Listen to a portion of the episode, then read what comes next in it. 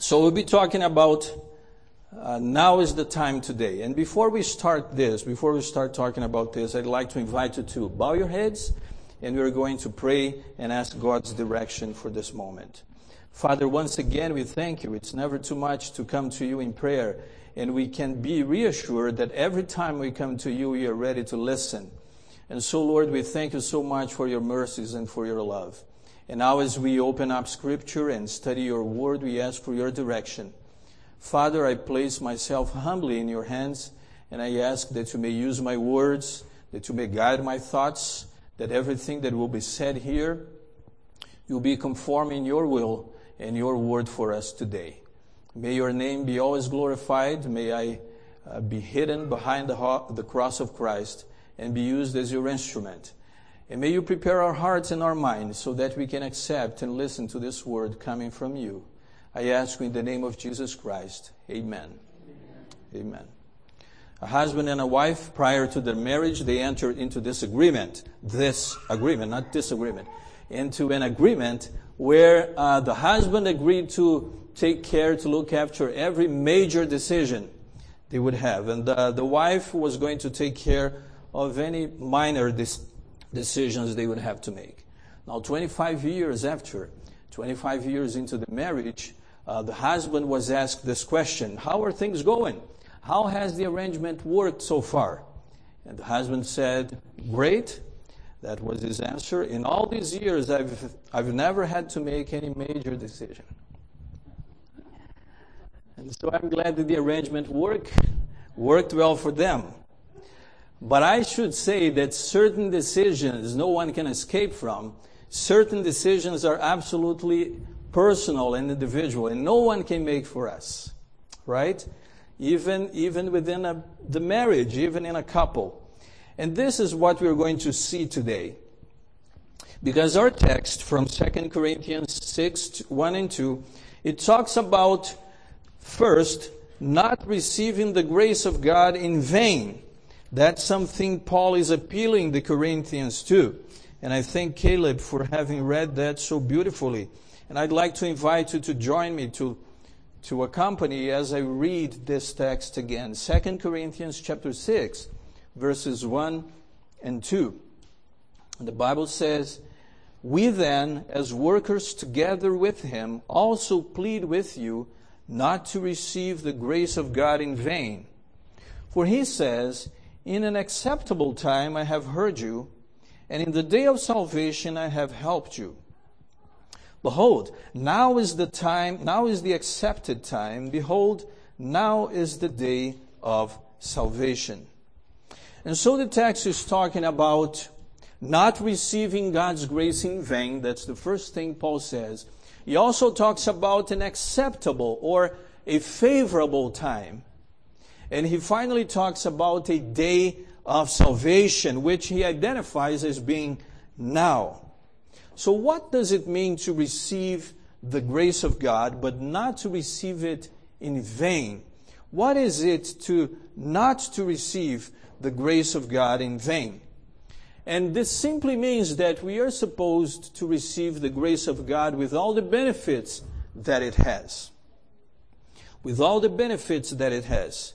And uh, to receive a gift in vain is like receiving the gift and never really making use of the benefits, never really allowing the gift to produce the intended consequences, the positive blessings or consequences that it was supposed to bring to your life. The gift was given, but it never accomplished the purpose for which it was given. For example, someone is in is deep in debt. They're they're uh, uh, owing more than uh, one million dollars, and someone comes up and says, "I'm going to help you with that," and they write a check for one million dollars, which could save that person, would bring that person out of debt. And the person receives the check but never cashes it. And so the gift was intended to help the person, but the person never really made use of the check, never really uh, received the benefits of it. Someone comes up to you and says, I'm going to pay for your studies. You need to, to go to school for this specific uh, course in education. I'm going to pay for that. and you, and you apply and you're accepted, but you never really go to school. You never really attend any classes. Well, there is no chance you will ever going to graduate. Or someone looks at someone else and says, I know you have transportation issues and I'm going to donate you a vehicle, considering your needs. But the person never, never goes to actually pick up the vehicle and make use of it the vehicle will never help the person and help them go place to place. Anytime any significant gift is given, it is supposed it is intended to change, to produce some change in the life of the person. And this is no different and especially true in regard to the grace of God. And Paul is concerned here in this text, he's concerned with the Corinthians that they will not receive the grace of God to the full extent where the grace of God can bless them and change their life. They will not experience the grace of God in such a way that will produce uh, definite and uh, everlasting change in their lives. And so Paul is pleading with them, first of all, we as workers together with him, I plead with you, I appeal to you that you do not receive God's grace in vain. Now, the second uh, verse in this chapter, the following verse, verse 2, says, I am an acceptable, in an acceptable time I have heard you, and in the day of salvation I have helped you. And what Paul is doing here, he's quoting from the Old Testament. He's quoting from the book of Isaiah, chapter 49 and verse 8. Actually, I'd like to invite you to go there to Isaiah 49 8. And anyone finding the text, uh, please stand up and read it out loud for the entire church. Isaiah chapter 49, verse 28.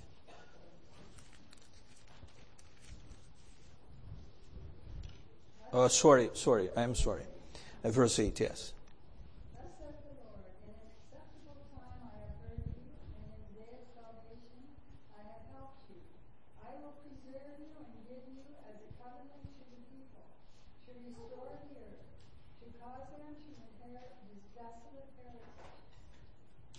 Thank you.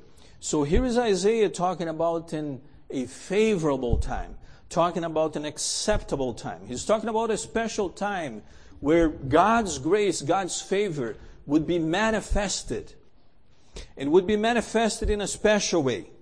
And David says the same thing in Psalm 69, 13.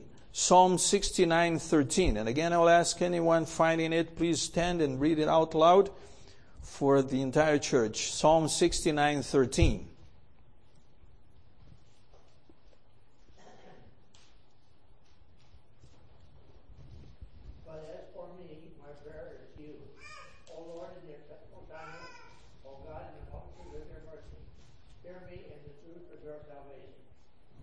Thank you. Both Isaiah and David, they're referring to the Lord as the only source of help as the only source of salvation, and they're pleading with the Lord.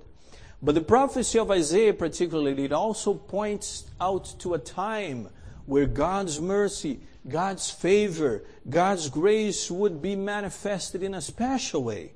And this we saw in flesh and blood in the person of Jesus Christ. Yes, these Old Testament prophecies, they point to the time where Jesus would come, God in flesh, God made flesh, uh, manifesting in person the grace and the favor of God. And this is not just me who is saying, because Jesus himself did that.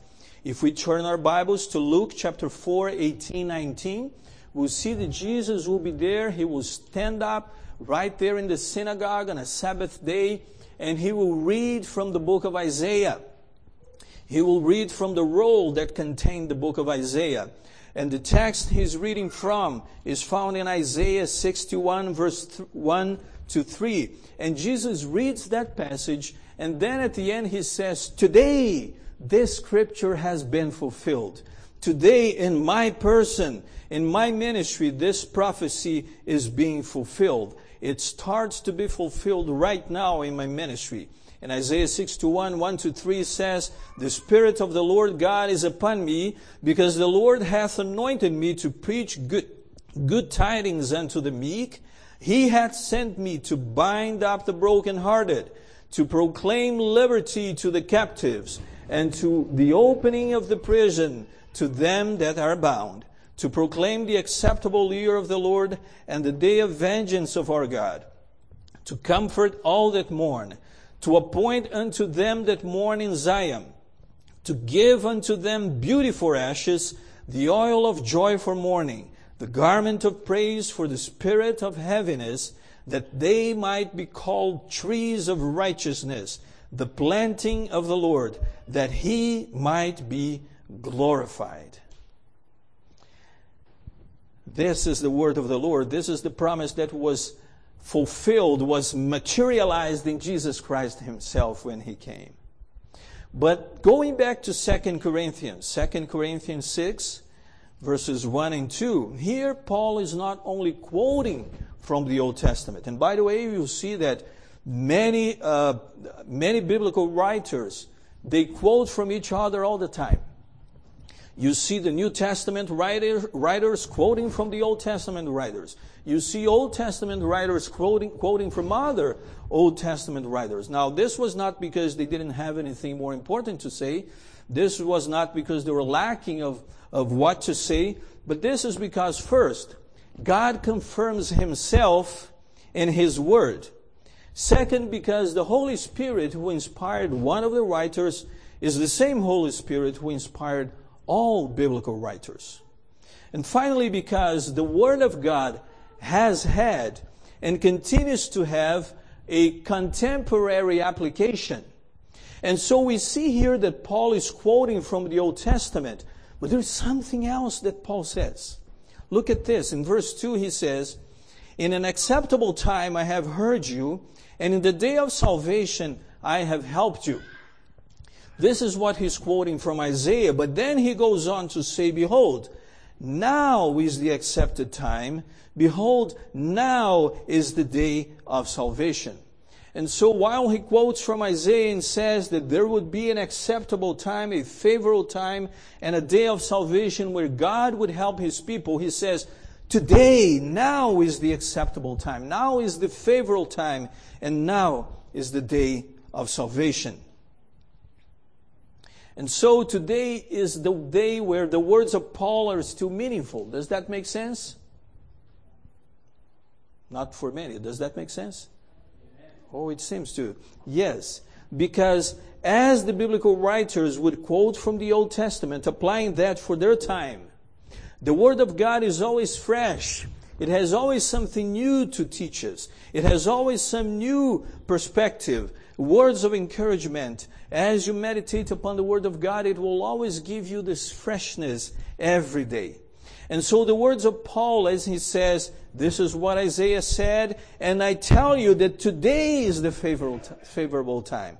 Today is the day of salvation. These words echo, have echoed down the, the, the days of history and have come all the way down to us today. And today we can also say that this now is the favorable, favorable time for God's grace. Today is the day of salvation. Why? Because Jesus is right now interceding for you and me in the heavenly sanctuary. Jesus is right now ready to apply the benefits of his sacrifice for any repentant believer who comes to him. Now is the day of salvation. Now, even now. Now look that Paul doesn't say, today is the day of salvation. He says, now is the day of salvation. Uh, after now, nothing is guaranteed. Tomorrow is not promised. Tomorrow is not guaranteed. And so today, now is the day, because not even after now we know what's going to happen. We don't know what's going to happen in the afternoon. We don't know what's going to happen this evening. But now is the day of salvation now, even now. You may have heard of the great evangelist Dwight L. Moody. And he was in an evangelistic series in October of 1871 in the city of Chicago. And he was preaching there, and he was preaching to the largest congregation he had ever preached. And he was reading from Matthew 27 22, where the Bible says, What then shall I do with Jesus, which is called Christ? And he looked to the congregation and he said, This is the question the Bible has for you and me. What shall I do then with Jesus, which is called Christ? And as he was closing the sermon, he said, I wish you would take this text home and you would meditate upon these words and you would turn it over in your minds during this week and then next week you come back and I'm going to ask you the question, what have you decided about Jesus? What have you decided to do with Jesus of Nazareth? And then Ira Sankey, who was his singing evangelist and a composer of some of the hymns we have in our hymnal, Ira Sankey started to sing this hymn that said, Today the Savior calls, for refuge fly, the storm of justice falls, and death is nigh. But as Ira Sankey was singing the hymn, he never got to finish the song because while he was singing, there was this rush and this roar, this, this roar of fire engines in the street, on the street outside. And before morning, Chicago lay in ashes. This was October 8, 1871. And the great fire in the Chicago city lasted for almost two days, if you remember the story. And many years later, Moody was, was in his dying bed and he was full of regret because that night he had told the congregation to come back the next week with the answer to the question, What shall you do with Jesus Christ? Jesus was called the Christ. He said, I never, never after that, I have never since dared to say, to, to give an audience time for them to, t- to think about it. Time for them, them to decide about their salvation because I might never meet them again. In fact, I never met again that same congregation in that location. And I wish I would have called them to answer that question that very day. And so today, inspired by this story, I tell you, I cannot ask you the question today, what is going to be your decision? Now that is the day of salvation. And I don't want to tell you that you have a week to think about it because we actually don't. I don't want to tell you you have a day to think about it because we actually do not have it. And so when Paul says that this is the favorable time, this is the time when the Lord is interceding for you, when Jesus is willing to defend you, when Jesus is willing to, to plead for you and to explain your case to all the angels in heaven, all the unfallen beings about how you have accepted Him. This is the favorable time. And this is the day of salvation. Now is the day of salvation. And so my, my appeal to you today is this. What shall you do then with Jesus who is called the Christ? What will be your response to what Paul is saying that he says that now is the day of salvation? And uh, I will insist on this question because you may have been a church member for five years, for 20 years, or for 50 years. You may have been taking office in the church for many years. You may have participated in many things in the church. But the question still remains have you had a relationship with Jesus Christ? Have you truly found in Jesus Christ your Savior? Have you truly found in Christ the one who can give you grace, who can give you encouragement for your life? the one who encourage, who lifts you up when you fall, because we're gonna fall as human beings. But the one who allow you not to stay there once you have fallen. The one who give you courage and power and strength to overcome any defect of character that you may have. Have you really had a relationship with Jesus Christ? Have you really found the Lord? I'm not talking about intellectual knowledge. And I said something similar to this two weeks ago. I'm not talking about intellectual knowledge. I'm not talking about the fact that you believe that Jesus did come and he was born of Mary and he died on the cross. I'm asking you if you have personally, truly known the Savior and accepted Him as your Savior. And so today we have this opportunity. Today we have this great opportunity as we partake in the communion service to either renew our commitment to the Lord or to have this encounter with Him for the first time. Maybe you have already met the Lord in the past. Maybe you had an experience where you're totally on fire. But something may have happened. Maybe, you know, you were disappointed with people in the church. Maybe you were disappointed even with God.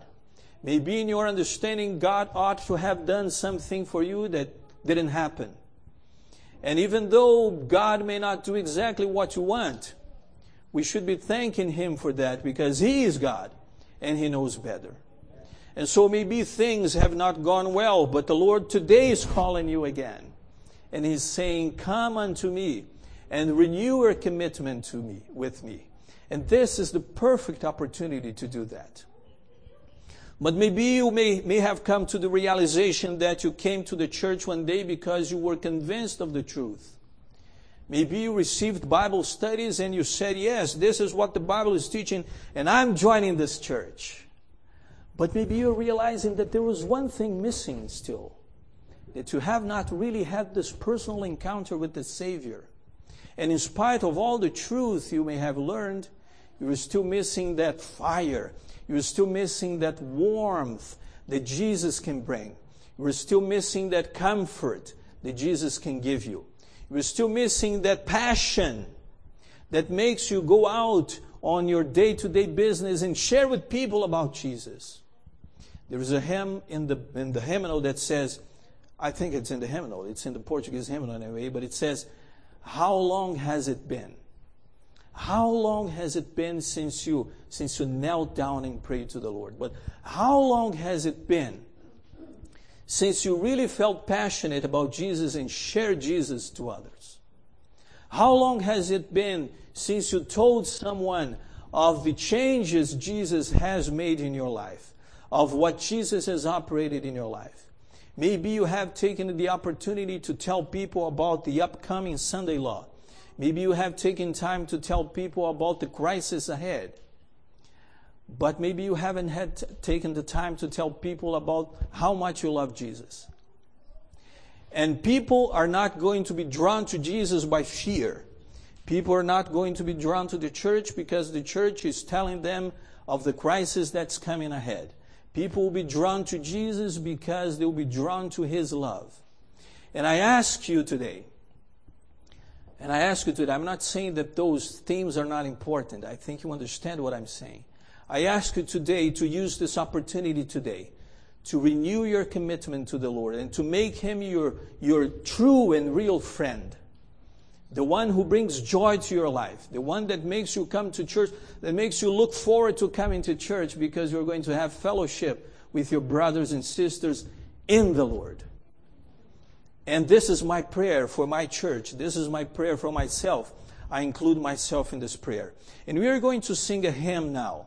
Hymn number 108, Amazing Grace. And this hymn talks about nothing, nothing else than the grace of Christ, the grace of God that was materialized in Jesus Christ as He came to die for us.